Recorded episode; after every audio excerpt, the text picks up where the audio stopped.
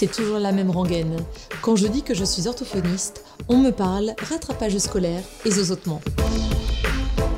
Avec OrthoPower, je vous propose de rencontrer des orthophonistes du quotidien, inspirés et inspirants, qui rendent notre métier si passionnant et tellement varié.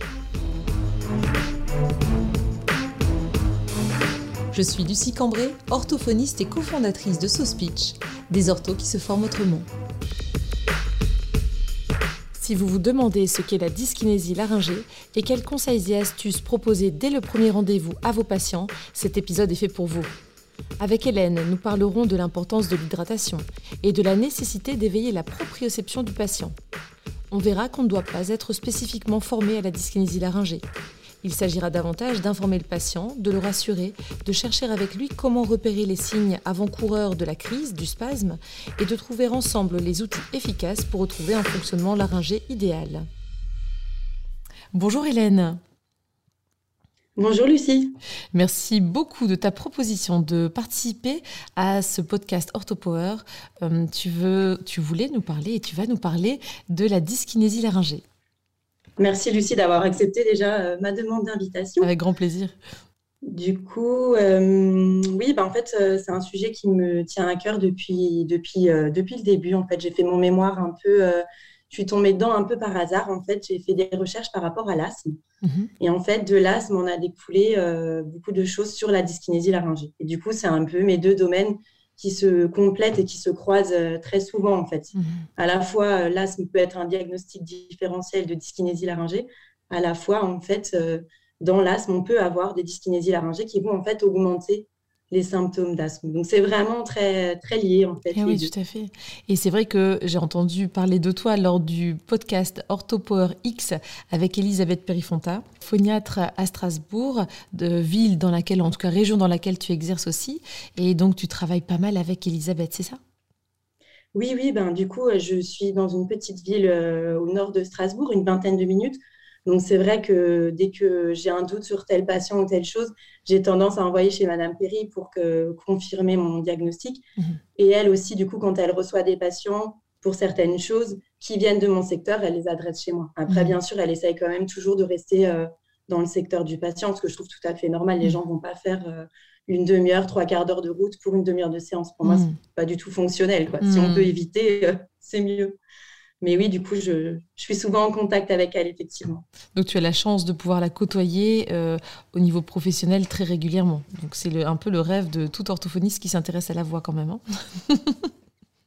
c'est vrai qu'on disait avant en off, elle est passionnante. Quoi. Elle est passionnée et passionnante. Donc, elle ne peut que impulser des choses et nous donner envie mhm. de chercher avec elle, de creuser avec elle et d'avancer en fait avec elle. Elle impulse comme ça cette... Mhm. Euh, cette envie d'en connaître encore plus, de savoir comment ça fonctionne, de, vraiment comprendre euh, ce qui se hmm. passe en fait. Ouais, c'est tout à fait ça. Donc, euh, fan club euh, d'Elisabeth Perifonta. c'est ça. Et comment tu en es arrivée à t'intéresser à l'asthme ou plus globalement à la voix, Hélène? Alors du coup, ben, moi je suis musicienne de base. En mhm. fait, j'ai fait de la flûte traversière pendant des années. Et le chant, j'ai toujours apprécié. Donc, euh, euh, j'ai pris des cours de chant quand j'étais vers 8-10 ans. Puis finalement, j'ai arrêté. J'ai pris après des cours de chant de nouveau vers 14-15 euh, ans avec un prof lyrique mhm. qui était super bizarre. Je faisais faire des trucs bizarres, respirer avec mon périnée, des choses comme ça. Et puis du coup, ben, quand tu as 14 ans, ah c'est vraiment obscur pour toi. Et donc, j'ai très, vite, très vite arrêté parce que ça ne me, ça me parlait pas, en fait. Mais mhm. j'adore, enfin, j'adorais ça. Ensuite, j'ai pris des cours de chant plus classique. Euh, j'étais dans une chorale aussi. Et puis, bah, du coup, la voix, ça m'a toujours un peu intéressée. Mhm. Et, euh, et, du coup, quand je suis rentrée à l'école d'orthophonie, ben, j'ai rencontré euh, les cours de voix, Madame Perry, tout ça. Je me suis dit, mais c'est génial, quoi. Enfin, c'est super. Et puis, j'ai découvert, en fait,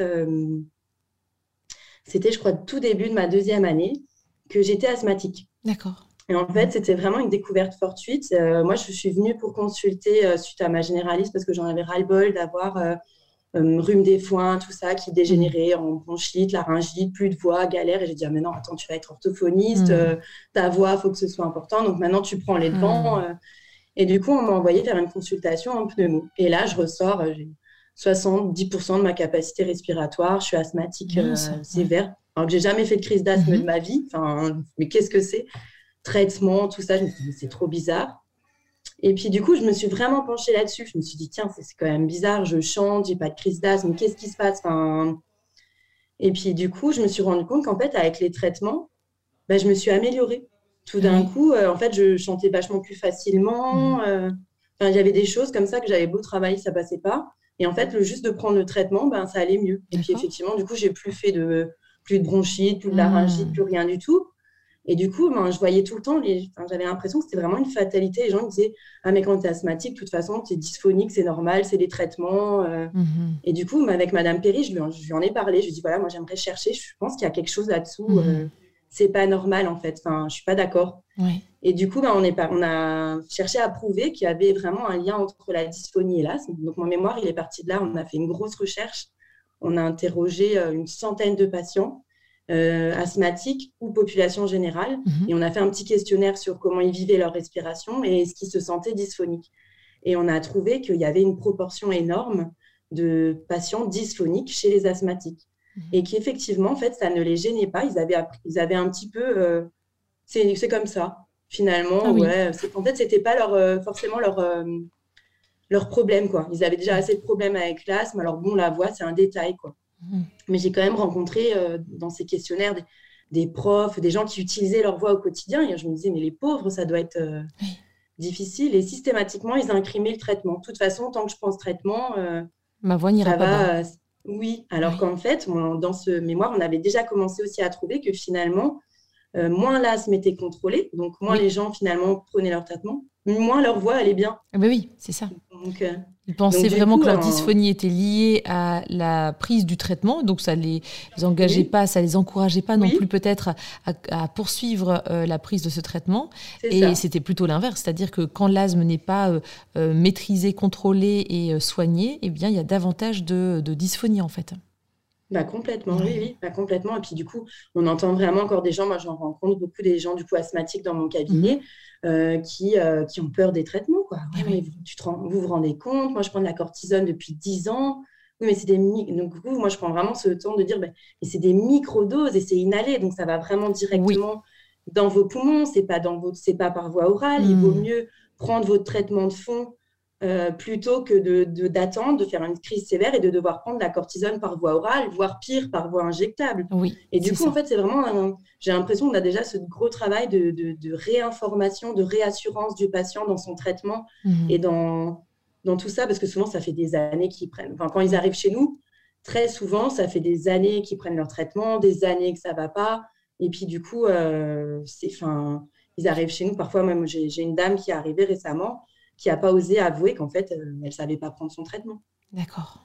Et effectivement, elle, m'a montré, elle a osé me montrer, euh, donc pas tout de suite au bilan, mais quand au bout de 4-5 séances, elle a senti qu'elle pouvait me poser des questions un peu, elle m'a demandé. Mhm. Elle m'a dit, ouais, en fait, euh, ça fait six mois qu'on m'a diagnostiqué un asthme, et en fait, je ne suis pas sûre que je prends mon traitement correctement. Et effectivement, elle, elle, chargeait la dose, et mhm. ensuite, donc à l'extérieur, et ensuite, elle euh, inspirait. Donc, en fait, elle prenait quasiment rien, je pense. Et Effectivement, c'était pas un, un trait. Mais du coup, vu qu'il y a différents, il y a tout plein de molécules différentes, de façons différentes. Et je pense que du coup, c'est vrai que elle s'est dit bon bah voilà, il faut appuyer deux fois et ensuite inspirer. Donc elle, elle appuyait deux fois mhm. euh, dans le vent, dehors, et ensuite seulement elle, mettait, euh, le, mettait à la bouche. D'accord, le spray à la bouche en fait. Et c'est vrai qu'il y a plus, il y a différentes façons de prendre, comme tu disais. Ça peut être avec chambre d'inhalation ou pas. Enfin, euh, il y a tellement de, de, de posologies différentes et euh, de façons de prendre euh, le traitement que euh, c'est une bonne idée en effet. Tu vois, j'ai jamais pensé à demander à la personne de me montrer comment elle faisait. J'ai juste précisé à des enfants qu'il fallait bien se rincer la bouche après avoir pris son traitement parce que c'est déjà arrivé plusieurs fois que des enfants dysphoniques me disent qu'ils prennent pas leur traitement, avouent même à leurs parents qu'ils ne prennent pas leur traitement. Donc c'est plutôt vers 9, 10, 11 ans. Sinon, ce sont les mmh. parents qui sont plutôt qui donnent vraiment, qui administrent le, voilà, tout à fait le traitement. Mais c'est vrai que dans ces cas-là, quand les, enfants sont un peu plus grands et puis on se dit qu'ils ils sont en autonomie avec leur traitement, euh, s'il y a des mycoses euh, linguales, c'est certainement que le, le, rinçage n'est pas fait juste après la prise de, du spray. Et donc voilà, c'est euh, toute une thérapeutique à, remettre en place et une information à redonner en effet. Tu as raison. Hein. Bah, souvent même maintenant, je leur dis de prendre leur traitement avant de manger. Parce qu'on sait que du coup, ça va, le fait de manger, bah, du coup, ils vont vraiment rincer la cavité buccale. Et, et le fait d'avaler, d'avaler, d'avaler, les micro-dépôts qu'il peut y avoir sur les cordes vocales, puisque bon, le traitement passe quand même oui par les cordes vocales, ben, le fait d'avaler, d'avaler, d'avaler, ben, c'est pareil, ça va aussi un peu nettoyer les cordes vocales.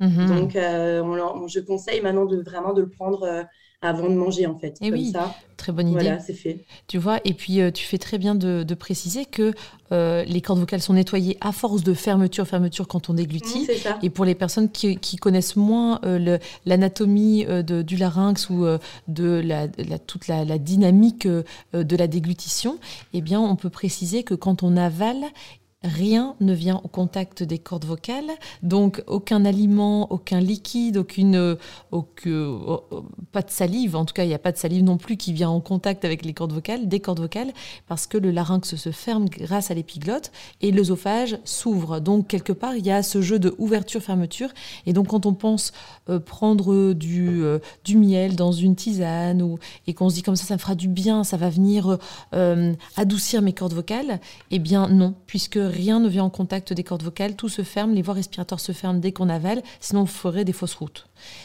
Oui, bah, complètement. Moi, si tu veux, quasiment toutes mes prises en soins, mm. euh, voix et dyskinésie laryngée, euh, je pars toujours de ce qu'ils savent. Tu vois, je leur demande, ben, euh, est-ce que vous savez situer les cordes vocales? C'est mm. quoi? Il y en a combien? À quoi elles servent? Elles sont où? Mm. Et du coup, ce rôle de déglutition, moi, je le mets en avant dès la première séance.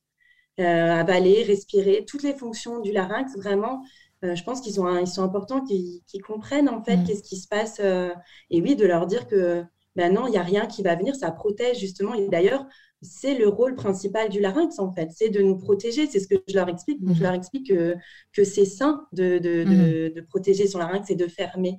Mais qu'après un moment, dans la dyskinésie laryngée, ce qui se passe, c'est que justement, ce rôle de sphincter en fermeture, se dérègle et, on a tendance à aller vers la fermeture pour tout. La fermeture pour parler alors que c'est une demi-position, la fermeture pour euh, respirer, ce qui est mhm. complètement du coup à l'opposé et qui peut du coup nous amener à, des situations vraiment critiques de mouvements d'adduction paradoxale des cordes vocales ou même de spasmes laryngés. Et donc là, on est carrément au summum du, Hmm. du, ben, de l'hypertonie avec euh, vraiment ce spasme, ce larynx qui, dysfonctionne en fait et qui vient se fermer quand c'est pas le moment en fait. Hmm, tout à et je pense qu'ils ont notre premier rôle, c'est vraiment déjà de leur informer, hmm. de leur expliquer ben, qu'est-ce qui se passe, qu'est-ce qui est physiologique, c'est normal que ça se passe.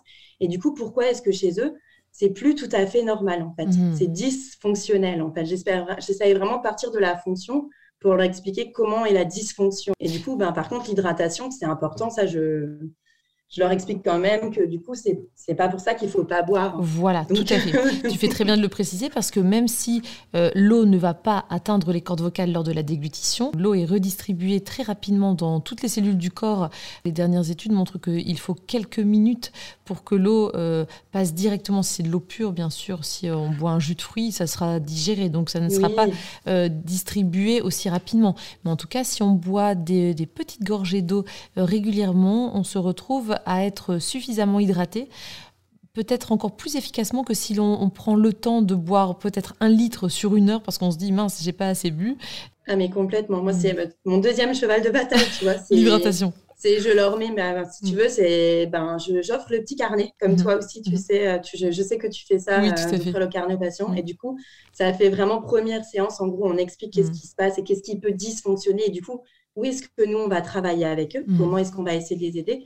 Et deuxième séance, c'est vraiment euh, un truc tout bête, c'est l'hydratation. Mais vraiment, je leur explique du coup mm. que bah oui, ça va pas, c'est pas d'avaler qui va hydrater vos cordes vocales, mais je leur parle vraiment de la lamina propria, qui est ce tissu conjonctif dans les cordes vocales, mm-hmm. qui permet le, rôle de glissement des muqueuses, qui permet de défendre et qui réduit l'inflammation. Je leur explique vraiment voilà tout ce qui se passe grâce à ça. Mm-hmm. Et il me semble que les dernières études ont montré que cette substance garde pas trop l'eau et que mhm. justement, il faut la réhydrater. Et renouveler et. Disait, mhm. Une histoire de toutes les 15 minutes, une gorgée toutes les 15 minutes. Donc moi, j'écris en gros boire peu, mais, régulièrement. Et j'écris en gros euh, souvent parce que, euh, mhm. et bah, bien sûr, après, on travaille sur quand même, si possible, plus de l'eau ou des tisanes. Euh, des choses qui vont effectivement. Je leur explique aussi pourquoi pas trop de thé ou de café, puisque le thé et le café se déposent sur les cordes vocales et dessèchent. On a vraiment ce rôle de, de, je trouve, d'information. Et je pense que quand on leur explique et qu'ils comprennent, mmh.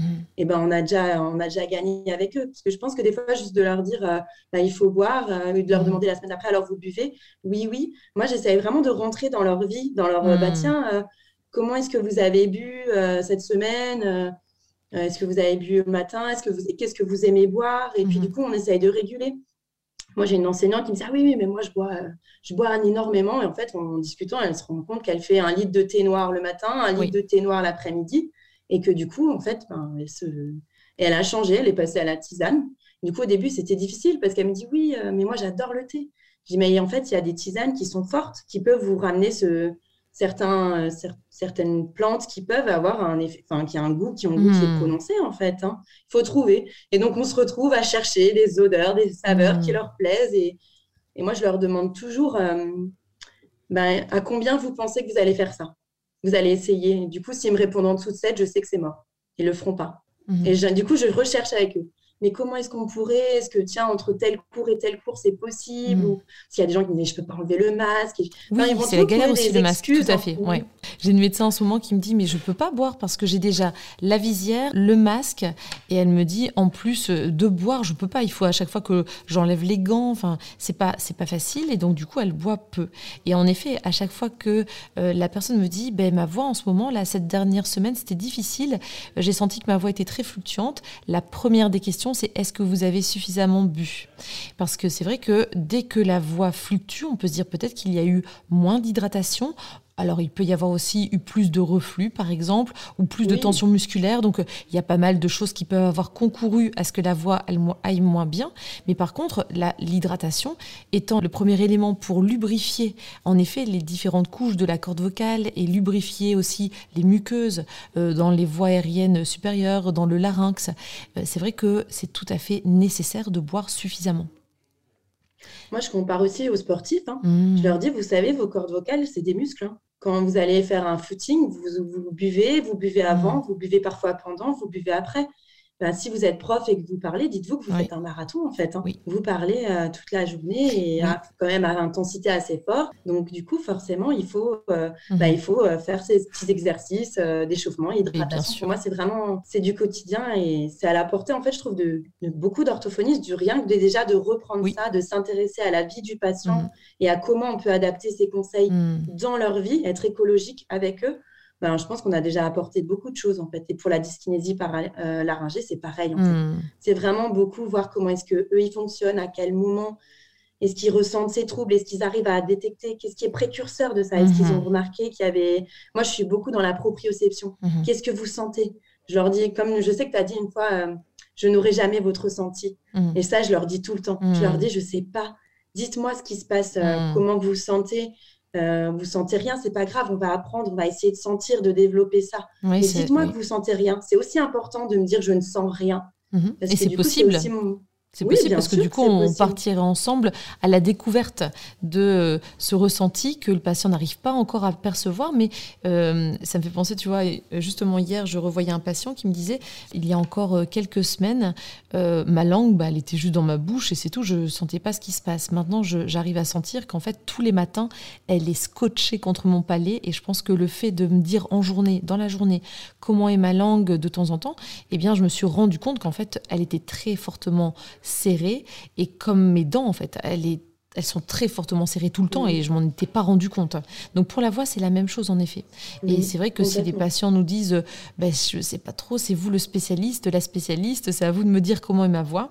Et en effet, je leur dis, ben, moi, je, je n'ai que l'oreille éventuellement du spécialiste, oui, euh, et j'ai les outils à vous proposer, mais en effet, je n'aurais jamais votre ressenti et vous avez cette richesse en vous.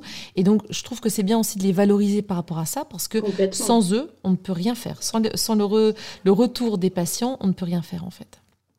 Oui, c'est ça. Je suis, ben, mm. je suis d'accord avec toi. Moi, je suis vraiment, euh, je leur dis en début de bilan, voilà, moi, je suis, je suis avec vous en fait. Mm. Je ne suis pas celle qui est au-dessus de vous qui va vous dire faites ça, faites ça. C'est, j'ai ma boîte à outils, mm-hmm. j'ai plein de choses là-dedans. Je vais sortir des choses qui, je pense, peuvent vous aider en fonction. Mm. Mais c'est à vous de me dire est-ce que vous vous les appropriez, est-ce que ça vous mm. convient Et je leur dis souvent, moi je pense qu'il y a tel exercice qui va être super, qui est génial, mais si vous l'aimez pas, mais on le jette à la poubelle. Ah, ça me fait parce trop, que je sais que vous, ça me fait le ferez pas. Donc en fait, ça, ne sert à rien. Donc euh, on va en trouver un autre qui peut-être, je trouve, moins mhm. efficace, mais que vous allez investir et refaire et qui du coup sera 50 fois plus efficace. J'ai vraiment. Euh, c'est pour ça qu'il n'y a pas de protocole tout fait, il n'y a rien. C'est vraiment, moi, je sors mes outils et on teste, on, bidouille, on, avance avec lui en fonction de, comment il sent les choses, de comment il mhm. veut. Et, euh, et, je leur dis toujours, c'est vraiment important que vous fassiez ce retour aussi bien qu'est-ce que vous sentez, mais comment vous avez perçu cet exercice? Est-ce qu'il vous a plu? Est-ce qu'il vous a pas plu? Est-ce que vous avez réussi à l'investir? Est-ce que c'était difficile? Mhm. Donc, euh, c'est vraiment important, je trouve. Et c'est comme ça qu'on avance, en fait. Et ça me fait vraiment écho, tu vois, ce que tu dis, parce que je fonctionne exactement de la même façon que, que toi. Euh, les patients, avant, je leur disais, est-ce que vous avez fait vos exercices? Maintenant, je leur dis plutôt, donc ça faisait pas moralisateur, mais ça faisait un, un, peu inquisiteur quand même.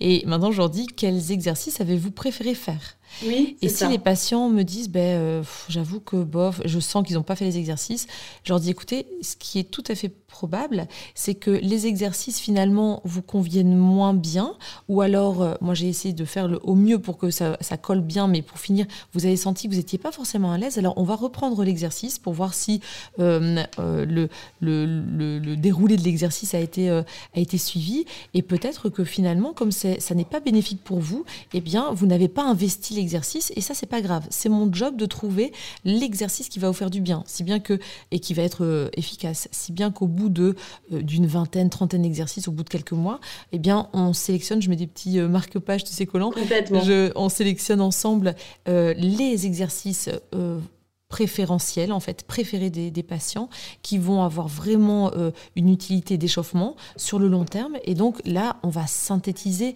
à si vous ne deviez garder que trois exercices, ce serait cela.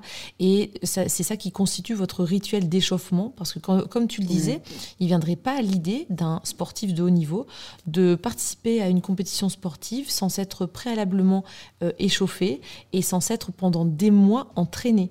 Donc là, euh, la personne qui, est face à ses élèves, qui plus est avec un masque, et qui ne s'échauffe pas au quotidien, qui ne s'entraîne pas, eh bien, va se retrouver en difficulté avec son outil euh, professionnel qui est la voix, en fait. Hein. Ben, c'est ça. Ben, moi, à la fin, si tu veux, je fais euh, une fiche récap. On prend une grande feuille A4, mmh.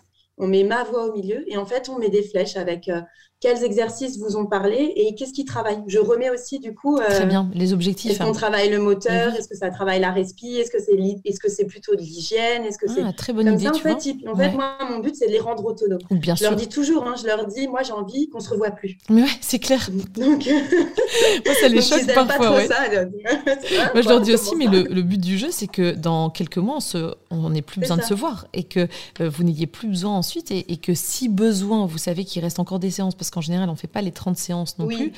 On, reste en alerte en se disant, bon, là, autour de 15 séances, on devrait déjà avoir un bon progrès euh, observable. Euh, donc, normalement, euh, dans les quelques mois qui viennent, on n'aura plus besoin de se voir.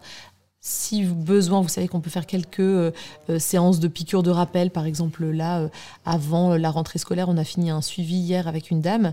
Et elle me dit, bon, bah, du coup, on se voit plus. Je lui ai dit, mais par contre, on peut garder, il reste encore 16 séances.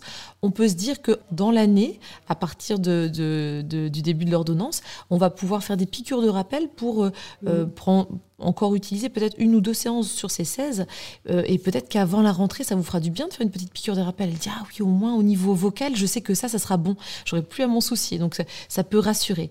Mais c'est vrai que euh, de se dire qu'on est euh, plutôt limité dans la rééducation ça c'est ce que j'aime bien aussi en voix c'est qu'on n'est pas parti pour des années ça, j'aime bien, j'avoue. Euh, et de dire aux patients, mon but, notre but commun, c'est que ensuite vous soyez tellement autonome que vous sachiez quoi faire comme exercice dès qu'une éventuelle euh, problématique vocale revient.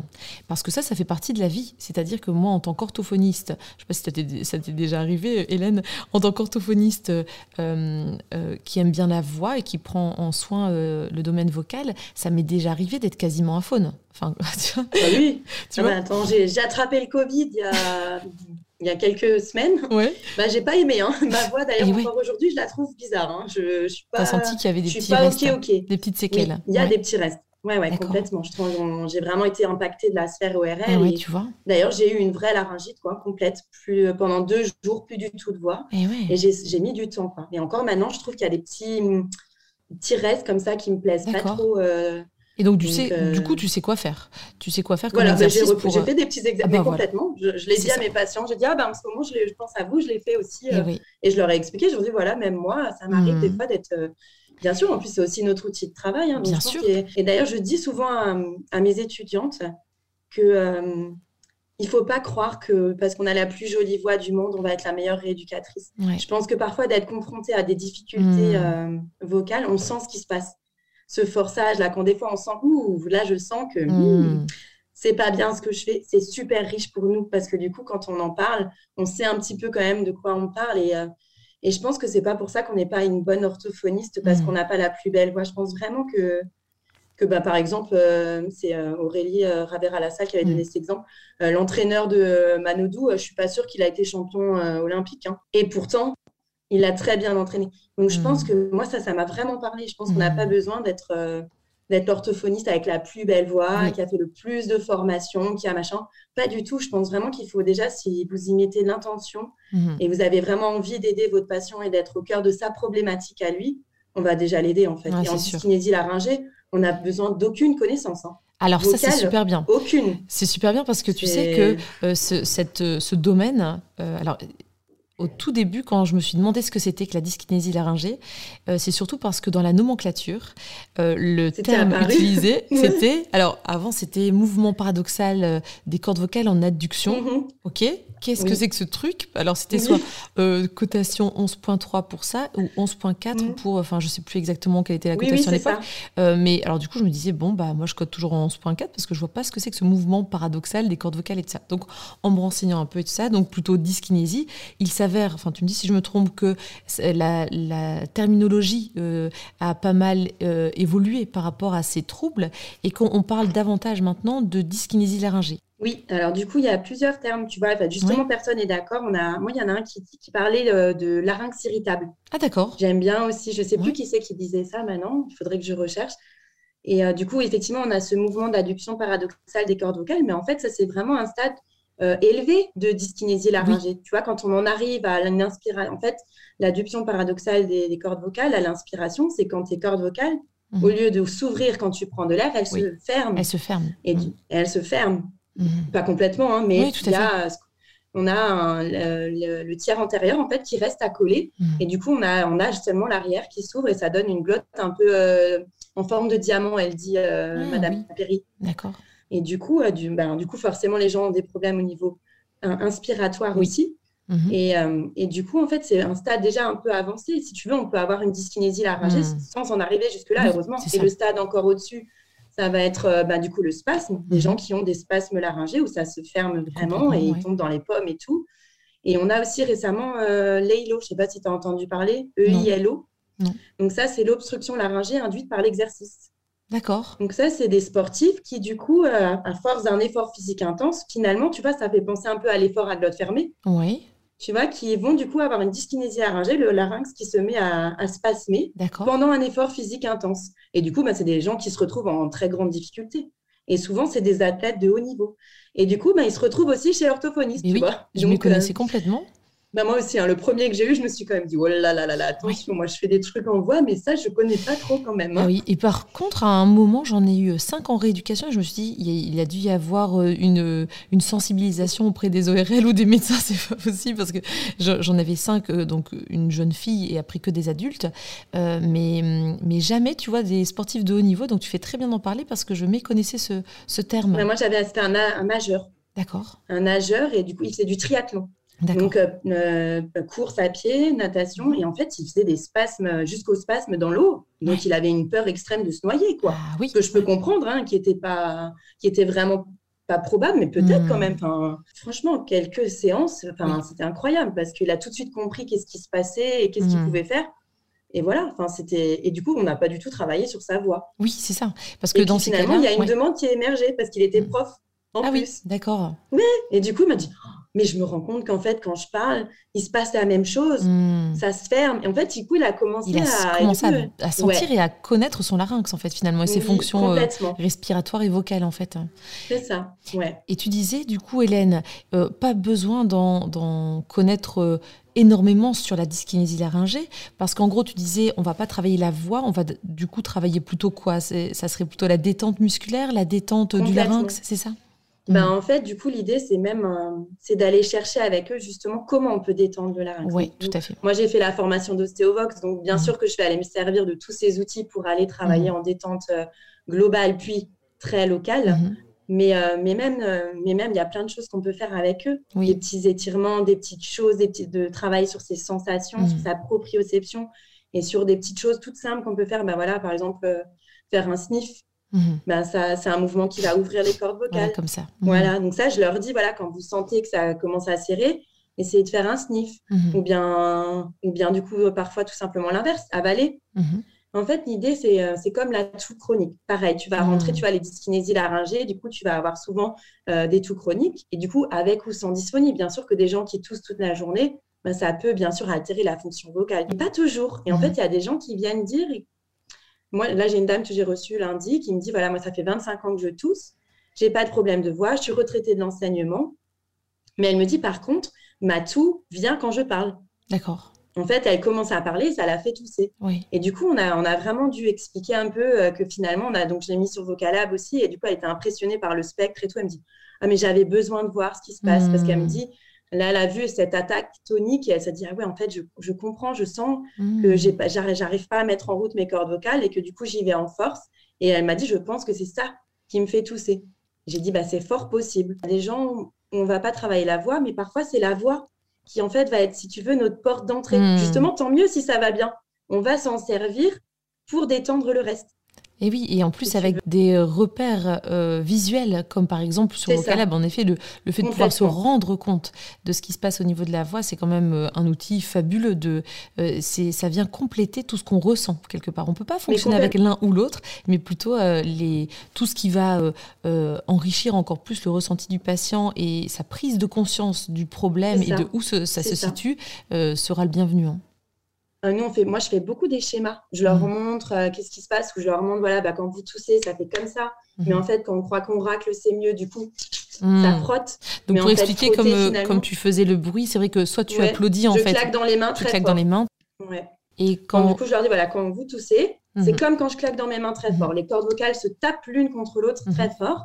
Donc, vous stimulez énormément vos récepteurs laryngés. Et en fait, à force de stimuler vos récepteurs laryngés, bah, ils s'auto-stimulent. Et du coup, donc moi, je leur dis toujours, parce que je sais qu'il y a des gens, on m'a pris pour une folle, on m'a dit d'arrêter de tousser, on m'a dit que c'était dans ma tête, et je leur dis non, en fait, heureusement que vous êtes bien cortiqué et qu'en fait, vos cordes vocales envoient un message à votre cerveau qu'il y a quelque chose, qu'il y a quelque chose qui ne va pas, et qu'il faut tousser, racler pour enlever. Rappelez-vous, votre larynx, son but, c'est de vous protéger. Donc, quand ces récepteurs sont activés, ils vont vous envoyer le message attention, il y a quelque chose dans ta gorge, mhm. Il faut que tu l'enlèves. Donc, tous rac. Mhm. Donc, heureusement que vous toussez et que vous raclez. C'est plutôt bon signe. Oui. Moi, je leur dis toujours ça. Je leur dis, mhm. mais c'est que vous êtes cortiqué normalement, votre système fonctionne. Le problème, c'est que vos récepteurs, ils se sont surstimulés pour rien. C'est là où maintenant, on va apprendre à déstimuler, désensibiliser, baisser ce seuil pour que du coup, ils se, ils se mettent en alerte seulement quand c'est nécessaire, quand il y a des glaires, quand il y a quelque chose dans la gorge. Et je leur dis que parfois, ce niveau de tension, juste de parler un peu trop tendu ou d'être un peu en tension, eh ben, ça va stimuler ces récepteurs. Et du coup, au moindre truc, hop là, ça vous envoie cette alerte. Hmm. Donc, nous, on va vraiment travailler sur qu'est-ce qui va lancer l'alerte et puis tout ce qu'on peut faire déjà pour éviter de racler, de tousser et ce qu'on peut faire au moment où on sent qu'on va racler, tousser. Donc, hmm. repérer ce moment-là et faire quelque chose un peu pour détourner. Oui, détourner l'attention. On va détourner l'attention. Hmm. Voilà, c'est ça. Donc, avaler la salive, prendre un bonbon, faire un étirement laryngé, un sniff, n'importe quoi. On va essayer de trouver avec lui qu'est-ce qui lui convient. Et pareil, là, ça va être vraiment, je trouve, c'est de la négociation. Hmm. On montre plein de choses, ils essayent et on en discute. Non, mais moi, je ne peux pas faire le sniff parce que du coup, moi, je parle souvent, c'est Madame Perry qui disait ça euh, sur euh, le sniff du camionneur. Mhm. Et du coup, c'est vraiment un reniflement à forte intensité. Et du coup, c'est vrai que c'est très cracra, il faut reconnaître mm. quand même. Et du coup, moi, j'ai des femmes qui me disent, mais votre truc, c'est chouette, mais moi, je peux pas faire ça. Je peux, je peux pas faire ça. Et en fait, si on leur dit, oui, bon, bah, alors c'est foutu, je peux pas vous aider, bah, on a tout faux. Oui, tout à je pense qu'il faut leur dire, mais oui, vous avez raison. Moi non plus, je vais pas faire un. Bien sûr. Mais bien sûr, moi, je vais pas faire un sniff euh, devant mes patients, je vais pas faire un sniff. Euh, si je suis euh, en train de donner un cours, c'est mm. impossible, bien sûr. Possible. Mais par contre, celui-là, vous pouvez le garder quand vous êtes chez vous à la maison, mm-hmm. quand vous êtes aux toilettes, quand vous mm. êtes en train de cuisiner. Il va être efficace. Mhm. Il faut changer, il faut varier, et puis comme ça, vous allez trouver celui qui vous convient. Mais effectivement, quand vous êtes en cours, on va faire autre chose. Par une gorgée d'eau, par exemple, mhm. prendre un bonbon. Et du coup, moi, j'essayais vraiment tout de suite de discuter avec eux. Pareil, comme je te disais, on parle de l'eau. J'essayais tout de suite de dire attention, eau, attention, café, thé. Et quand je mhm. parle du bonbon, pareil, je leur dis attention, chewing-gum. Et je leur explique, je leur dis parce que chewing-gum, vous allez faire une parafonction au niveau de la mandibule, vous allez beaucoup mastiquer, vous allez stimuler votre langue. Et tout ça, c'est accroché au même os, l'osioïde, qui est accroché à vos larynx. Je leur hmm. explique vraiment et je leur montre avec des photos. Et du coup, je leur dis, bah, si toute la journée vous êtes en train de mastiquer là-haut, en fait, vous ne permettez pas à votre larynx de se reposer. Ça, c'est pas une bonne technique. C'est pas le, pour moi, pour enlever l'hypertonie laryngée, hmm. le chewing-gum, au contraire, va Surtout si on ne veut pas montrer, enfin bien que là avec le masque éventuellement on peut mâchonner sans que ça se rend, que, les autres se rendent oui, en compte. on va faire discret. C'est vrai qu'on va le faire assez discrètement et assez petit et tonique. Donc finalement le, le mâchonnement mm. du chewing gum ça peut être en effet délétère euh, et c'est très intéressant ce que tu proposes parce que finalement c'est toujours dans cette optique de proposer quelque chose d'écologique aux patients et surtout à viser de faire découvrir au larynx d'autres façons de fonctionner, sortir de sa euh, de son hypertonie ou de cette euh, bah, dyskinésie qui euh, fait que euh, le larynx a tendance à, surréagir dès qu'il y a le moindre, la moindre stimulation en fait. Mais tu vois, avec le, avec le recul, je me dis souvent que en fait, les dysphonies dysfonctionnelles simples avec un comportement hypertonique, c'est déjà le premier stade de la dysfonction laryngée et de la dyskinésie.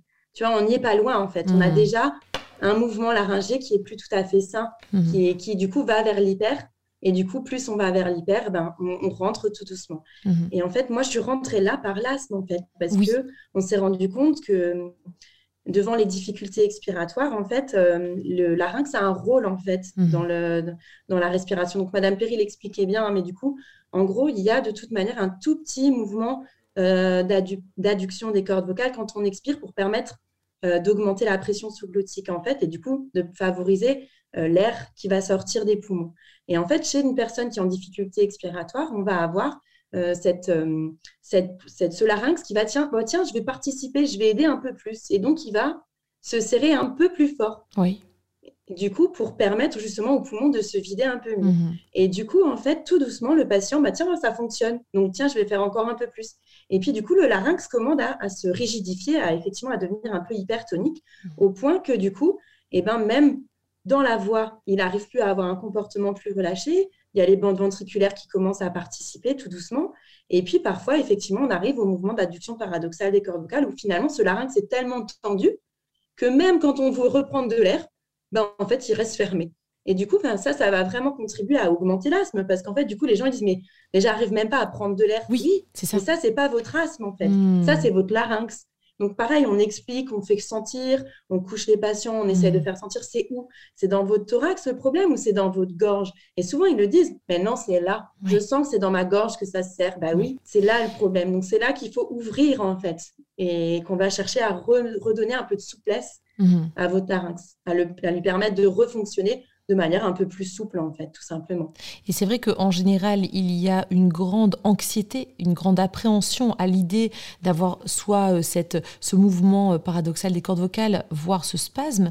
Euh, pour, des, pour cette jeune fille, tu vois, ou pour les adultes que j'avais reçus, il y, avait une dame qui redoutait de dormir allongée parce que en pleine nuit, elle avait eu des spasmes et elle, pensait mourir, tout simplement. Donc, elle avait été emmenée aux urgences à l'hôpital et en fait, euh, le diagnostic différentiel avait été crise d'asthme. À chaque fois, c'était crise d'asthme parce que euh, il y avait en effet un léger terrain asthmatique chez cette dame, mais avec cette grande difficulté respiratoire. Et donc, euh, je l'avais retrouvé chez tous les patients, tu vois, un mini terrain d'asthme, mais qui ne pouvait pas expliquer à lui seul la dyskinésie laryngée. Mais en tout cas, on pouvait se dire qu'il y avait pas mal de petits facteurs. Qu'est-ce que tu peux nous dire par rapport à l'étiologie justement de la dyskinésie? Est-ce qu'elle est bien multifactorielle?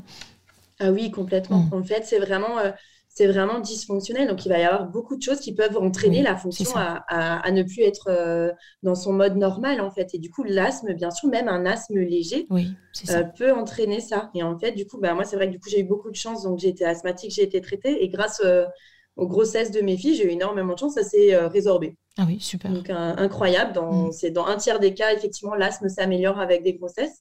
Et vraiment, chez moi, j'ai eu, eu, cette chance d'avoir vraiment. Euh, du coup, aujourd'hui, je prends de temps en temps de la votomine parce que je suis allergique aux chats mhm. et, euh, et, au pollen de, foin. Donc, effectivement, maintenant, si, si, mon mari il tond la pelouse et que moi, je l'aide à, à, enlever l'herbe, là, je vais faire une crise d'asthme, c'est sûr. Donc, là, je vais prendre ma ventoline, mais autrement, mhm. je n'ai plus besoin de traitement de fond. Et je pense vraiment que c'est important de, D'ailleurs, j'ai des patients qui sont vus améliorer énormément leur fonction respiratoire, en fait. Hein. J'ai des, des, patients qui ont eu les traitements diminués, qui mmh. se sont stabilisés, alors qu'on n'a rien fait. Enfin, je n'ai pas eu l'impression de, faire grand-chose, en fait, mais juste déjà de, de, resituer les choses, de ressentir, et cette respiration qui est quand même... En fait, moi, j'ai l'impression que les patients asthmatiques, ils vivent ça, comme on dit toujours, euh, c'est comme ça. De toute façon, je gère rien du tout, je subis. C'est vrai. Je subis mon asthme, je subis ma respiration, je subis mon larynx. Et en fait, il peut y avoir une sorte de cercle vertueux si on améliore euh, la fonction et qu'il il y a mhm. un traitement de base qui est pris quand même, bien sûr, au niveau médicamenteux. Façon, je leur dis toujours, bien sûr, hein. absolument.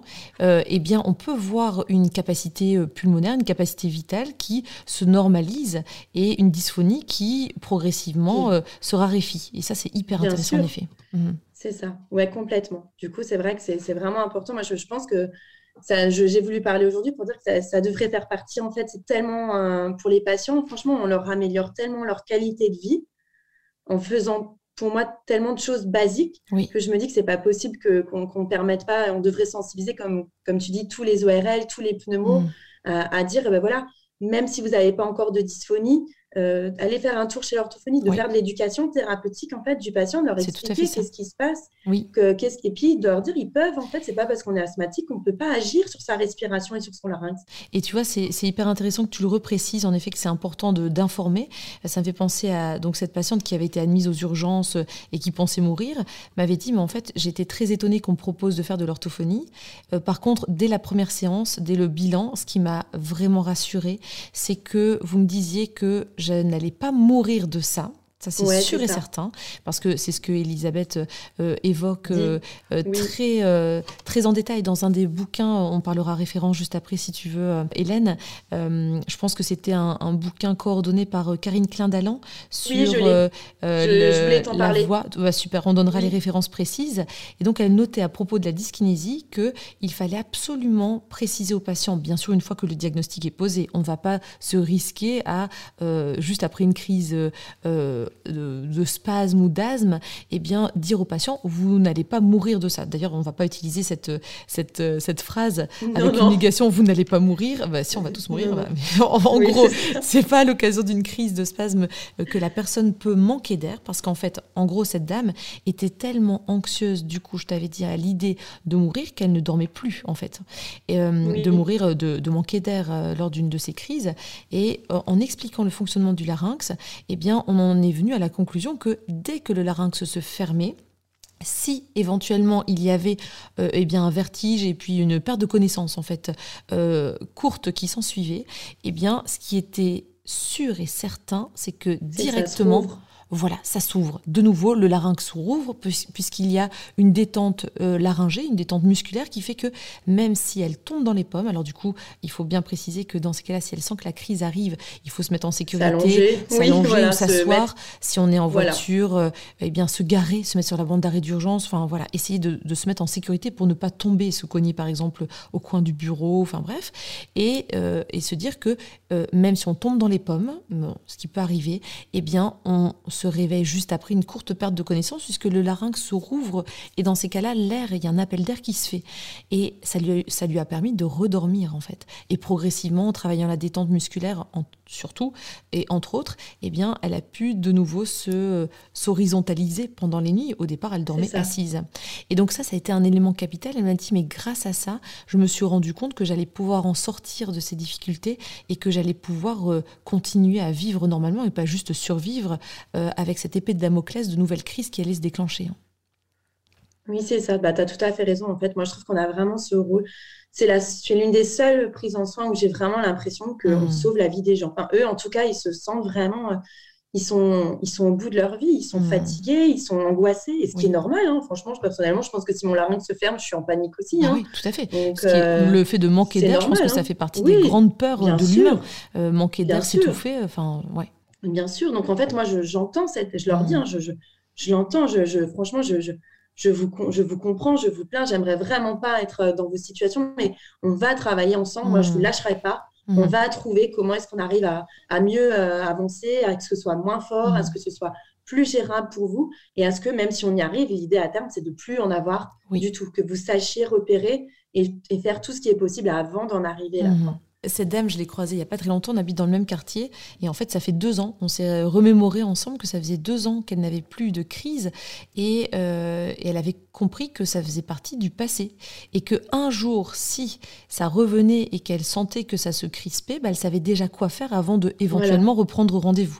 Et ça, du coup, je pense que au niveau de l'éducation thérapeutique du patient, c'est vraiment un, un, chouette objectif qu'on avait en commun et qui continue de, de, de se réaliser quelque part parce que elle n'a pas besoin d'être en alerte tout le temps, ce qui pourrait encore euh, euh, péjorer quelque part son tonus musculaire quelque part. Tu vois, si elle était toujours en stress de refaire une crise, elle a réussi à, inclure ça dans, dans, bah, dans sa façon de fonctionner et savoir quoi faire si jamais ça revenait. Oui, c'est ça. Il faut absolument, c'est eux qui deviennent autonomes de leur. Mm. Moi, il faut qu'ils repartent, ils savent comment ils fonctionnent et ils savent surtout qu'est-ce qui va dysfonctionner. Tiens, je sais, je sens, c'est ça. Je sais, je peux faire ça. Hmm. Et on n'a plus besoin de les revoir. Et ça, c'est vraiment magique. Je trouve c'est chouette de, vraiment pouvoir euh, les rendre autonomes et gérer leurs leur euh, troubles. Quoi. Hmm. Et moi, c'est vrai que je les, je les, revois, je les revois quasiment pas. Hein. Certains patients asthmatiques, effectivement, le fait d'avoir ce fond d'asthme, hmm. euh, malheureusement, je pense, participe à entretenir. Donc même quand les patients, ils ont compris comment ça fonctionne et tout, mhm. je pense que le moindre, enfin peut-être une, une aggravation d'asthme ou quelque chose, hop, ils rebasculent. Mhm. Et là, ils ont beaucoup de mal à, en ressortir quand même, j'ai mhm. l'impression. J'ai des patients qui reviennent parfois comme ça euh, euh, parce que ça va, ça va pas mieux ou c'est difficile. Et du coup, on refait quelques séances et souvent, ça, ça va mieux. Mais ils arrivent, ils sont quand même pas encore tout à fait autonomes, je trouve. Euh. Donc voilà, et c'est vrai qu'ils rechutent. J'ai remarqué par rapport à l'asthme que mais c'est vrai que souvent, c'est lié à euh, l'asthme qui lui-même se déstabilise. Oui, tout il y a eu une bronchite, il y a eu une grippe, il y a eu un, un élément qui est venu euh, ben, enrayer euh, la, Le nouvel équilibre. voilà, c'est ça. Mhm. Et du coup, ils n'arrivent pas forcément à en sortir tout seuls. Et donc, bien sûr, ça fait partie de notre rôle de, hop, on remet les choses à plat. Qu'est-ce qui s'est passé? Qu'est-ce qui est venu quel est le grain de sable qui est venu déséquilibrer mhm. tout ça et comment on peut maintenant le grain de sable il est là bah, s'il est là il faut, faut, absolument trouver comment on peut l'enlever mhm. et s'il est plus là ok on va retrouver du coup quelque chose de plus sain de nouveau. Ah, super. Est-ce que tu aurais des conseils à donner aux, orthophonistes euh, qui aimeraient prendre en soin ce type de patients ou qui ont, ont, eu récemment des, nouvelles demandes et qui se disent, bon allez, je me lance, euh, je, je vais réfléchir et, lire pour, euh, pour m'informer davantage Est-ce que tu as des petits conseils à donner ou des astuces ou, pour entamer, pour mettre le pied à l'étrier dans ce type de rééducation? Bah, Du coup, déjà, c'est de de, se lancer. Mhm. Effectivement, il faut, faut, oser. Et c'est vrai que ça fait peur. Je, ça, je peux vraiment l'entendre, surtout effectivement quand c'est des dyskinésies laryngées qui vont jusqu'au spasme. Donc ça, effectivement, au téléphone, si vous n'êtes pas du tout formé, si vous ne vous sentez pas prête et que la personne vous dit au téléphone mhm. qu'elle fait des spasmes laryngés allant jusqu'à l'hospitalisation, effectivement, si vous ne vous sentez pas armé, il n'y a pas de problème, vous réorientez. Je pense qu'il faut aussi mhm. euh, être d'accord avec soi-même. Mais honnêtement, c'est ce que je disais avant. Je pense que déjà une dysphonie dysfonctionnelle euh, simple, c'est déjà un premier stade en fait euh, de, de dyskinésie laryngée. Donc, euh, du coup, faut vraiment, de par le bilan, si vous êtes à l'écoute de votre patient, si vous êtes vraiment vers ce souci de, de l'aider, de l'accompagner, de voir comment ça fonctionne chez lui, euh, si vous êtes au clair avec comment ça fonctionne déjà aussi, parce que voilà, c'est vrai que la formation initiale en voix n'est pas forcément la même selon l'école. Vous savez, moi j'ai les cours de Madame Perry, donc euh, c'est sûr oui, que... un peu le saint graal de, des cours de voix, quoi. ça va. Le Mais c'est vrai que autrement, euh, c'est vrai qu'il y a des, c'est difficile de trouver des, il n'y a pas trop de formations encore qui, qui se font. C'est vrai que c'est, quand même chouette de pouvoir faire une, formation. Moi, je donne des cours en fait. Hmm en dyskinésie laryngée au centre de formation en orthophonie à Strasbourg depuis 5 ans. Et du coup, c'est vrai que du coup, j'ai souvent des, orthophonistes elles-mêmes qui m'appellent, qui me disent Mais attends, tu donnes des cours aux hmm. étudiants, mais nous, euh, on fait comment? Enfin, hmm. elles sont un peu. Euh, et du coup, on est en train, euh, tout doucement, de, je suis en train de me motiver pour monter une formation parce que je trouve que c'est tellement. Avec pas grand-chose, on peut vraiment aider les patients. Donc, ce que je viens de dire, de faire tout simplement, d'essayer de repérer ce moment, d'être à l'écoute de ses sensations, de trouver des petites choses, prendre un bonbon, euh, mm. faire un sniff, avaler sa salive, mm, euh, faire des petits étirements. C'est vraiment parfois des petites choses, boire, mais vraiment pas juste donner des conseils ou dire voilà, euh, respire, respirez par votre nez et puis mm. buvez de 1,5 litre par jour. Avec ça, vous allez aller mm. nulle part. Mais par contre, si vous êtes avec lui, vous dire, OK, mm. comment c'est possible pour vous de respirer par le nez? Qu'est-ce qui se passe? Qu'est-ce qui n'est pas possible? Comment c'est possible pour vous de boire dans votre travail? Qu'est-ce qui, qu'est-ce qui vous empêche de le faire? Qu'est-ce qui vous gêne? Et du coup, chercher avec lui comment on peut l'aider. Et là, du coup, ben, voilà, vous n'avez pas besoin de formation en voix, vous avez juste besoin d'avoir l'envie. L'envie d'aider votre patient. Ça va déjà faire énormément, en fait. Super. tu évoquais tout à l'heure des références bibliographiques. Euh, Hélène, est-ce que tu peux nous en dire davantage? Bah, du coup, moi, je, je, le, je trouve que c'est un peu une Bible, mais le livre de docteur Elisabeth Perifonta, Connaître sa voix pour mieux la préserver, hmm. petit guide d'hygiène vocale. Donc, il a été édité, je crois, très récemment. Oui, oui hein, c'est très récent. Hein. 2020, je crois. Hein, oui, oui. Donc, euh, du coup, il n'est pas cher du tout. Hein. Franchement, euh, il y a une, petite trentaine d'euros, je crois. Euh, il est assez disponible facilement aussi, je crois d'ailleurs. Et c'est vraiment une mine d'informations. Mmh, je, disais, pour les patients, c'est tout à fait accessible. Bien sûr, c'est il y a des choses très techniques qu'ils ne vont mmh. pas comprendre, mais s'ils vont chez l'orthophoniste derrière, je pense que s'il y a des choses qu'ils n'ont pas compris, c'est l'occasion. Eh il y a des schémas, il y a des choses de pouvoir reprendre et réexpliquer avec eux.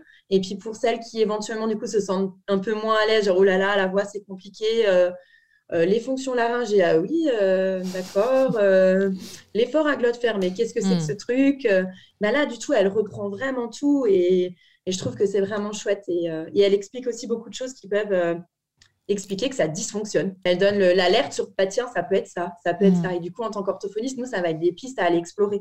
Comme ça, on va un peu vraiment euh, passer en revue ce qui se passe pour lui et mm. comment, sur quelle, euh, quelle corde on va devoir tirer en mm. premier pour, euh, pour l'aider le mieux possible et le plus rapidement possible. Oui, parce qu'il y a une petite dynamique d'urgence quand même, enfin, d'urgence de prise en soin, pas urgence vitale parce que la personne continue à fonctionner, mais une angoisse terrible liée à cette, cette, ce risque, cette, cette menace de refaire une crise qui n'est pas du tout confortable pour le patient au quotidien.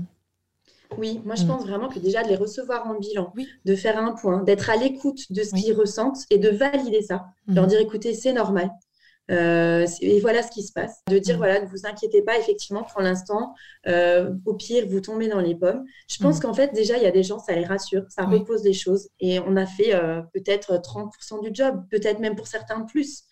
Enfin, c'est vraiment, du coup, il faut, faut, vraiment oser se lancer, ne serait-ce qu'au moins, pour mmh. faire un bilan et être là pour être vous-même une source d'information. Ils ont besoin de comprendre ce qui se passe et pour ça, il n'y a, que l'orthophoniste qui vraiment va se prendre le temps aussi. Hmm. Les médecins, ils ont moins le temps. Euh, les ORL, les pneumologues, ils ont cherché, ils ont fouillé, ils n'ont pas trouvé. Donc, euh, Oui, parce qu'on peut dire que quelque part, y a, avant qu'on arrive à, identifier clairement ce que c'était que la dyskinésie laryngée, il s'est quand même passé, enfin tout dépend des termes qu'on emploie, mais il s'est quand même passé pas mal d'années euh, d'errance diagnostique pour ces patients mhm. qui se sont trouvés parfois à, à, écumer pas mal de professionnels de santé en disant mais qu'est-ce qui se passe? Et finalement, on leur dit que c'était dans leur tête. Donc, euh, finalement, les personnes qui mm. présentent ce type de, symptômes maintenant euh, peuvent être davantage euh, pris en considération, pris en soin de façon plus efficace parce qu'on sait ce que c'est. C'est ça aussi. C'est une grande chose. Mais c'est ça, mm. complètement. Bah déjà, pour eux, rien que de savoir que c'est ça, oui. je pense qu'on a, voilà, on a trouvé ce qu'ils ont. Mm. On peut les rassurer sur le fait que voilà, ça, si c'est ça, ce n'est pas du tout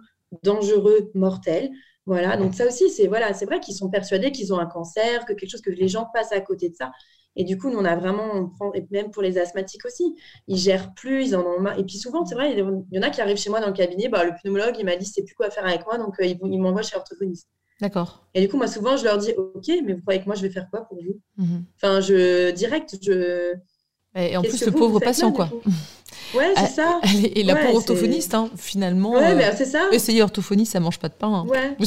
non, mais c'est ça. Mais c'est du coup, c'est pour ça que je disais qu'il y a vraiment un mm. travail à faire au niveau des, en fait, des pneumologues, des ORL, et mm. aussi, ben, malheureusement, à notre niveau, mm. parce qu'on est trop peu orthophonistes à le faire. Et du coup, ben, moi, je bataille dans mon coin avec Madame Perry, avec les pneumos, envoyez chez orthophoniste, envoyez chez orthophoniste.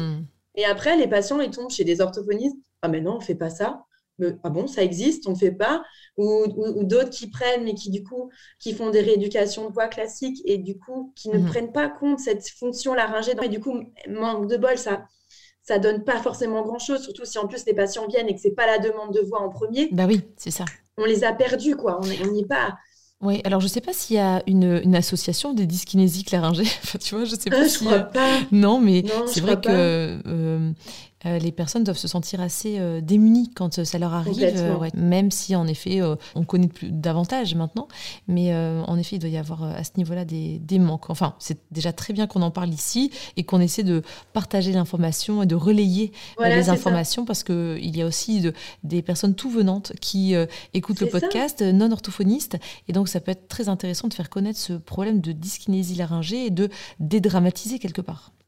Parce qu'au pire, on tombe dans les pommes. Ben, figure-toi que là, j'ai donné les cours justement à l'école et j'ai une étudiante de quatrième année. À la fin du cours, elle est venue me dire, elle m'a dit, en fait, j'ai une dyskinésie laryngée. Ah ça fait des années que je cherche. Euh, on me dit que j'ai de l'asthme, on me dit que j'ai oui. Et en fait, elle me dit, mais moi, quand je fais du sport, je n'arrive plus à respirer. Je sens que ça serre. Et en fait, elle me dit, je vois votre cours et je me dis, non, mais c'est ça que j'ai. Et du coup, elle me dit, ah, bah, je viens de telle région. Est-ce qu'il y a une ortho qui peut le faire? Donc, j'ai dit, voilà, à tenter. Euh, mm. J'ai dit, bah, du d'appeler dans le coin, de voir si elles se sentent capables, si elles ont mm. envie. Et puis, du coup, elles peuvent me contacter. Et moi, je peux effectivement de, donner euh, au moins des billes pour commencer euh, Bien sûr. et pouvoir un peu aider. Quoi. Oui, comme ça nous arrive souvent quand il y a un domaine dans lequel on ne se sent pas du tout à l'aise, on se fait un peu superviser par une collègue, une consoeur, un, confrère, euh, pour, pour dire de se sentir un peu armé pour commencer en attendant qu'on fasse des recherches, en effet.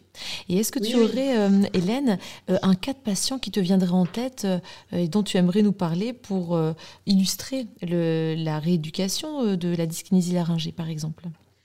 Bah, du coup, j'en ai, j'en ai pas mal. Je peux te dire que du coup, c'est, j'en ai, c'est un peu mon quotidien. Du coup, oui, j'en ai, j'en ai plusieurs. Donc, j'ai une dame, euh, par exemple, l'année dernière qui est arrivée, donc, qui est euh, gérante d'un magasin de jouets. Mhm. Donc, euh, une super dame sensible, très tonique. Et elle me dit, voilà, elle a été opérée, elle a eu un problème au niveau d'un sinus dentaire mhm. qui a dégénéré, qui s'est infecté. Elle a été opérée deux fois. Mhm. Et depuis, elle a une, une, toux, un spasme, quelque chose. Et du coup, ben, bien sûr, ça faisait des, des mois que ça traînait. Hein, parce que mhm. le lien entre euh, j'ai un truc dans mon, dans mon sinus qui s'est infecté et j'ai une dyskinésie laryngée, comment vous dire que ça a mis euh, presque un an avant qu'en fait, euh, enfin, elle trouve, elle tombe sur Madame Perry qui lui explique qu'en fait, probablement, ça a fait dysfonctionner un ensemble de choses qui étaient peut-être fragiles déjà à la base. Hein. et du coup, elle se retrouve chez moi. Et là, elle me dit tout de suite en bilan, je la vois en, en octobre. Elle me dit bon par contre, euh, euh, j'ai pas trop le temps parce que ben fin novembre c'est la saison du jouet quoi, c'est Noël donc euh, moi ah clairement fin novembre j'ai plus le temps. Mmh. Ok, on est mi-octobre, fin novembre vous avez plus le temps. Donc je lui ai dit en gros vous me laissez six séances pour améliorer la situation. Elle me dit ben le problème c'est que j'ai pas plus de temps. Donc du coup je lui dis mais du coup là est-ce que vous avez le temps? C'est-à-dire que moi si je vous donne des choses, est-ce qu'à la maison vous allez pouvoir les réinvestir? Ah oui oui, là j'ai le temps. Mmh. Bon, déjà, six séances, ça laisse l'occasion de, d'installer les prémices de, de, bah, d'un nouveau comportement vocal. Ouais. Mm. Bah, c'était réglé. En 5-6 séances, c'était bon. Alors, elle m'a dit, euh, euh, moi, je lui ai dit, elle n'était pas tout à fait prête, elle avait un peu peur, effectivement, mais l'atout a levé euh, très rapidement. Mm-hmm. les sensations de boule dans la gorge, d'étouffement, pareil, très rapidement, c'est, c'est parti. Et du coup, bah, la voix, on a quand même un peu travaillé, puisque comme elle est gérante d'un magasin, elle, souvent, elle parlait très fort à mmh. l'autre bout de l'entrepôt, ses collègues et tout. Mmh. Donc, on a quand même aussi travaillé un peu là-dessus pour qu'elle ne rebascule pas dans, quelque chose d'hypertonique, mmh. qui me faisait un peu peur, parce que c'est quand même une personnalité qui était déjà euh, bien dynamique et tout aussi, il hein, faut reconnaître. Et en fait, ben, elle m'a dit, bah, je vous rappellerai en janvier pour continuer. Si... Et moi, je lui ai dit, bah, peut-être pas, vous n'aurez peut-être pas besoin. Et elle m'a jamais rappelé.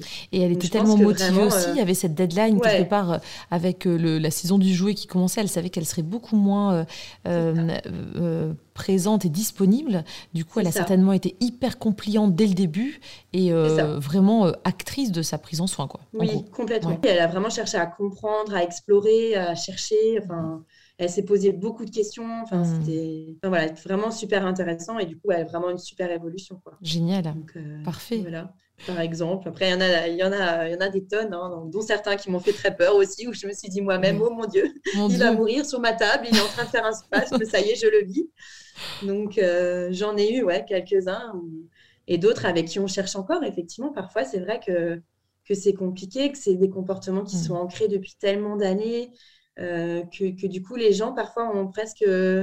Finalement, c'est ce que je leur explique. Des fois, j'ai l'impression que du coup, votre larynx, pour lui, c'est ça maintenant, être normal.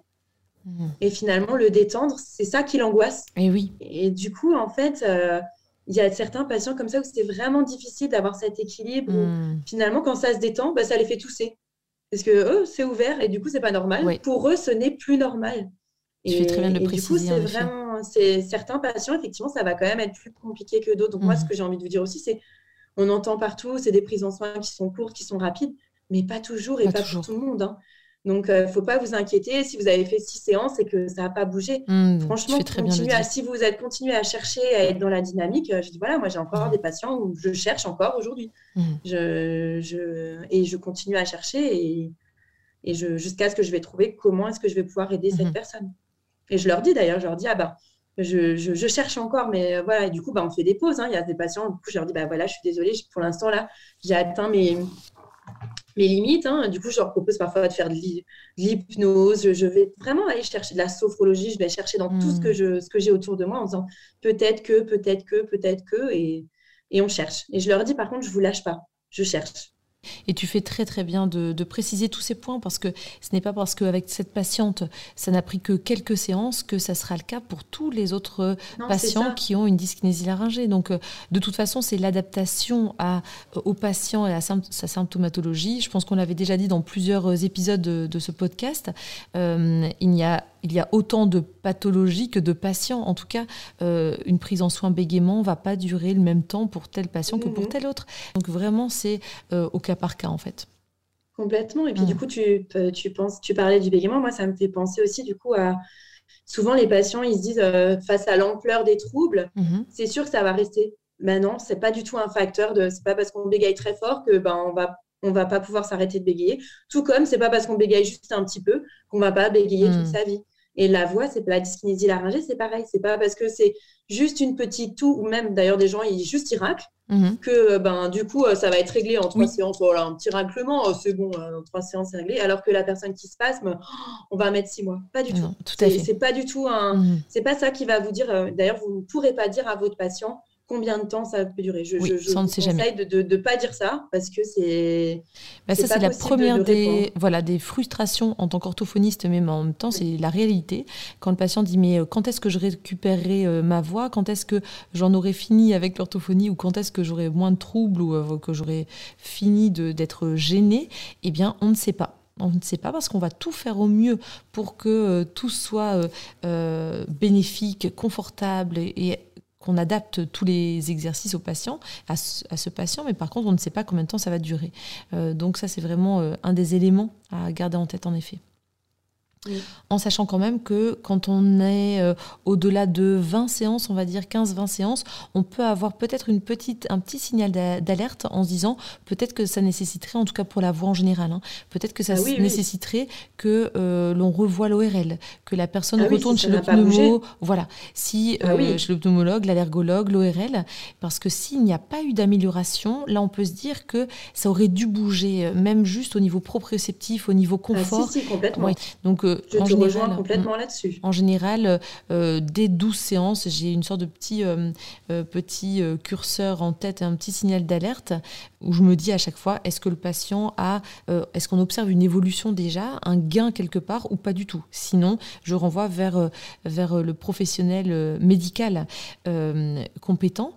Et ça, ça me fait vraiment penser, j'en parle en formation, à un patient en fait qui m'avait dit au bout de, enfin, j'étais toute jeune orthophonie, je venais juste de commencer, euh, et j'avais, de façon très scolaire, j'avais en tête qu'on avait droit à 30 séances, voilà. Donc il venait pour un nodule. Et en fait, au bout de euh, 28 séances. Je pense que moi, j'étais partie pour faire 30 séances, tu vois, euh, bêtement et naïvement, et ça m'a bien servi de leçon par la suite. Euh, le patient me dit, mais vous trouvez que ça va mieux? Moi, je trouve pas que ça va mieux alors que je fais mes exercices, ça. Et je dis, oui, c'est vrai que, euh, vu tous les exercices que vous dites faire et que vous faites, on a observé au, début une petite évolution, mais plus trop maintenant. Enfin, en tout cas, donc, qu'est-ce qu'on pourrait faire? Est-ce que je dois revoir mon ORL Je dis, bah, oh, c'est mieux d'attendre peut-être le retest à la 30e séance, enfin, vraiment très scolaire. Enfin, c'était c'était nul en y repensant. Et en fait, le patient m'a dit, ben, moi, je vais prendre rendez-vous chez l'ORL. Et donc, il a très bien fait parce que ce monsieur euh, a vu l'ORL, son nodule s'était résorbé, génial, sauf qu'il laissait entrevoir Enfin, cette absence de nodule, donc cette corde vocale saine, laissait entrevoir qu'en dessous, il y avait une tumeur qui n'avait pas été euh, diagnostiqué euh, au tout début, si tu veux. Et donc, ce qui mhm. empêchait euh, la, dysphonie de se résorber, tout simplement, c'était cette tumeur. Donc, en gros, ben il n'y avait plus de travail orthophonique à faire puisque le nodule avait disparu, c'était résorbé plutôt que disparu. Mais on était en train de rééduquer une tumeur, quoi, en gros.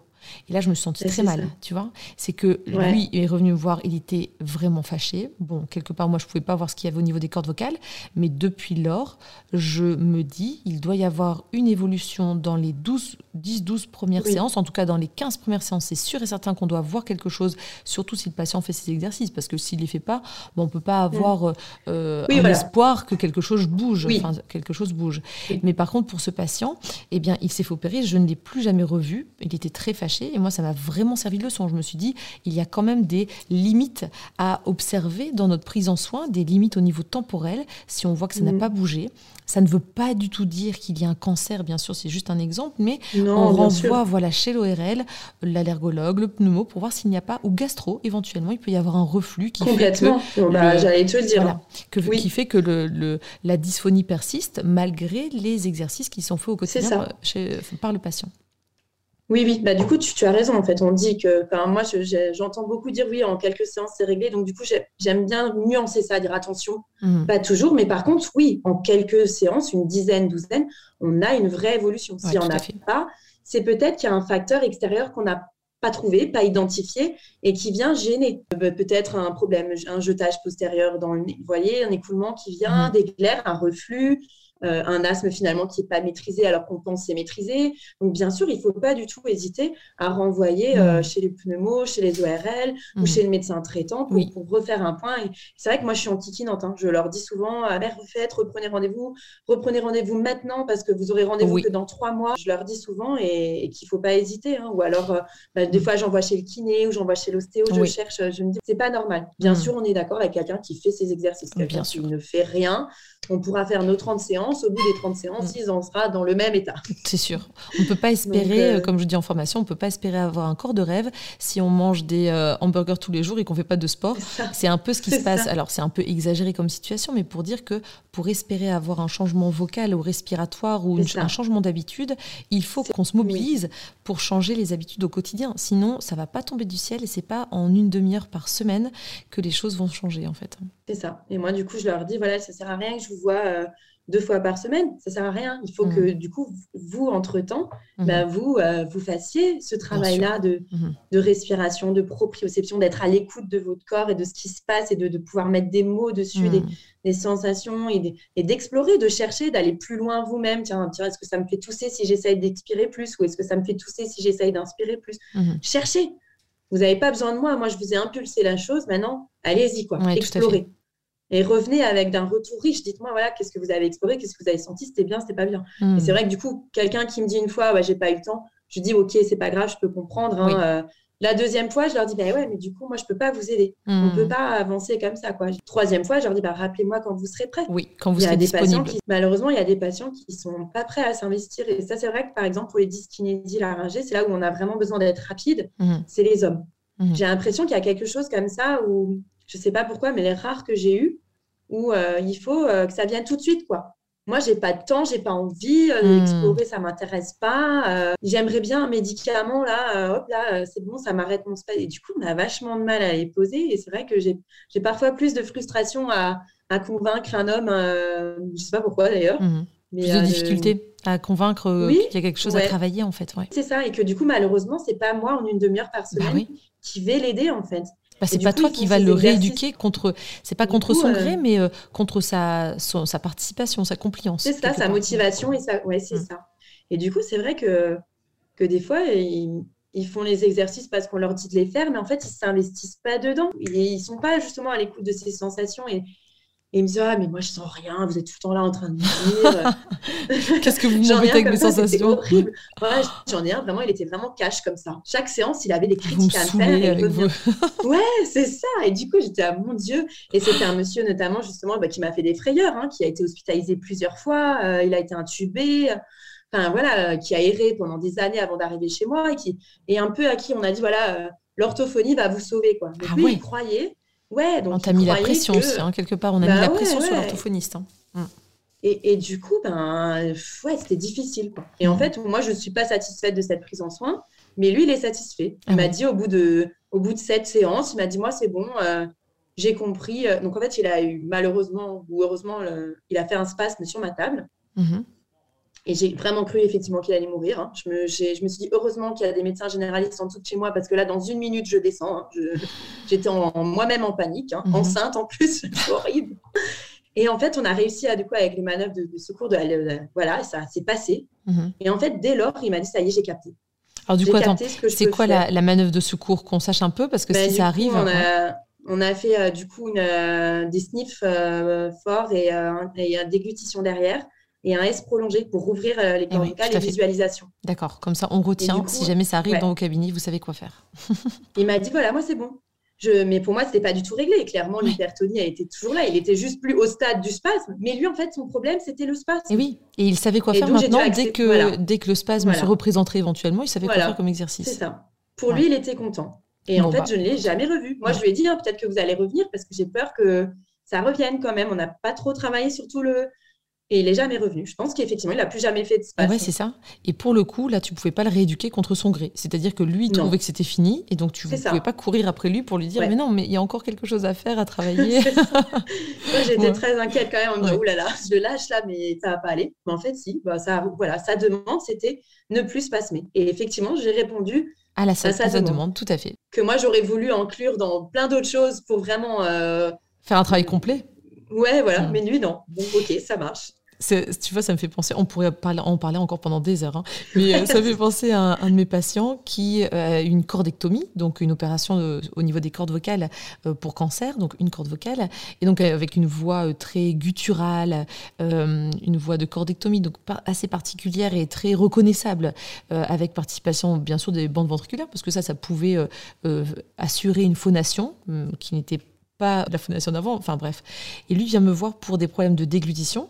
Donc la déglutition, on arrive à optimiser très vite euh, sa déglutition et à la rendre fonctionnelle et, saine. Et euh, je lui dis, et vous voudriez pas qu'on travaille la voix Non, non, pas du tout, ça me dérange pas. Et je dis, mais si, si vous voulez, on peut faire des exercices et tout ça. Et en fait, non, il m'a dit qu'il voulait pas et c'était tout, quoi. donc je suis restée avec ma frustration de, ah, j'aurais bien aimé qu'on rééduque la voix ensemble, mais qu'est-ce que j'allais rééduquer? Alors que lui n'avait pas de demande au niveau vocal. Donc voilà, c'est tout. C'est ça. c'est ça. Mais du coup, moi, tu vois, je, rêve quand même de d'intégrer, par exemple, tu vois, le service de pneumo et de, hmm. pouvoir faire de l'éducation thérapeutique des patients, de les accueillir pour faire de juste de l'information. Hmm. Leur dire qu'en fait, c'est possible, il se passe ça, hmm. et c'est possible, si vous en ressentez l'envie et le besoin, de travailler dessus. Ah bah, si tu appelles les services de pneumo, il y a moyen que tu, euh, que tu inclues des équipes. Enfin, je sais pas comment ça se passe. je sais pas du tout. Ta motivation, c'est sûr que tu vas y arriver.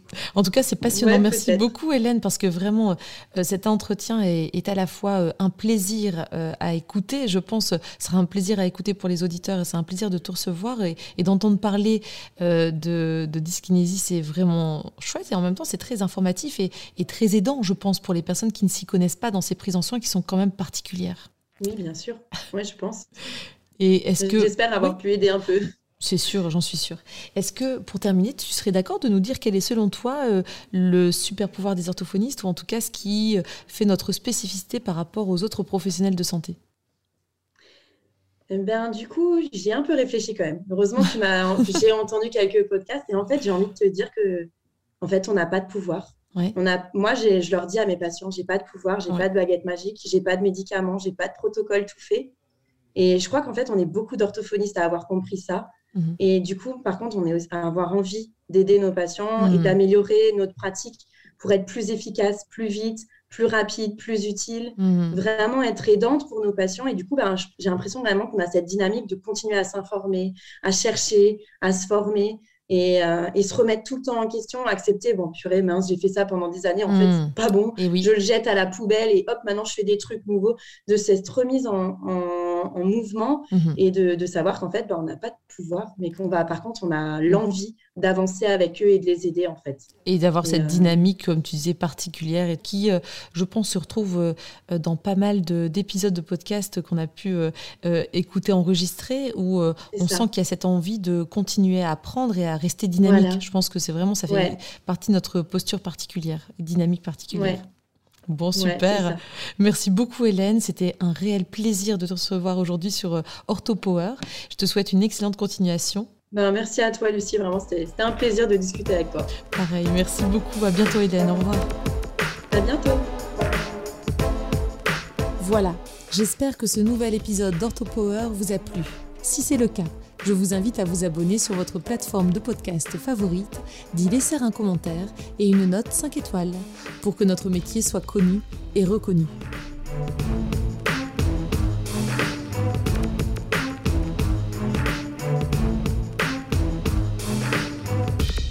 Orthopower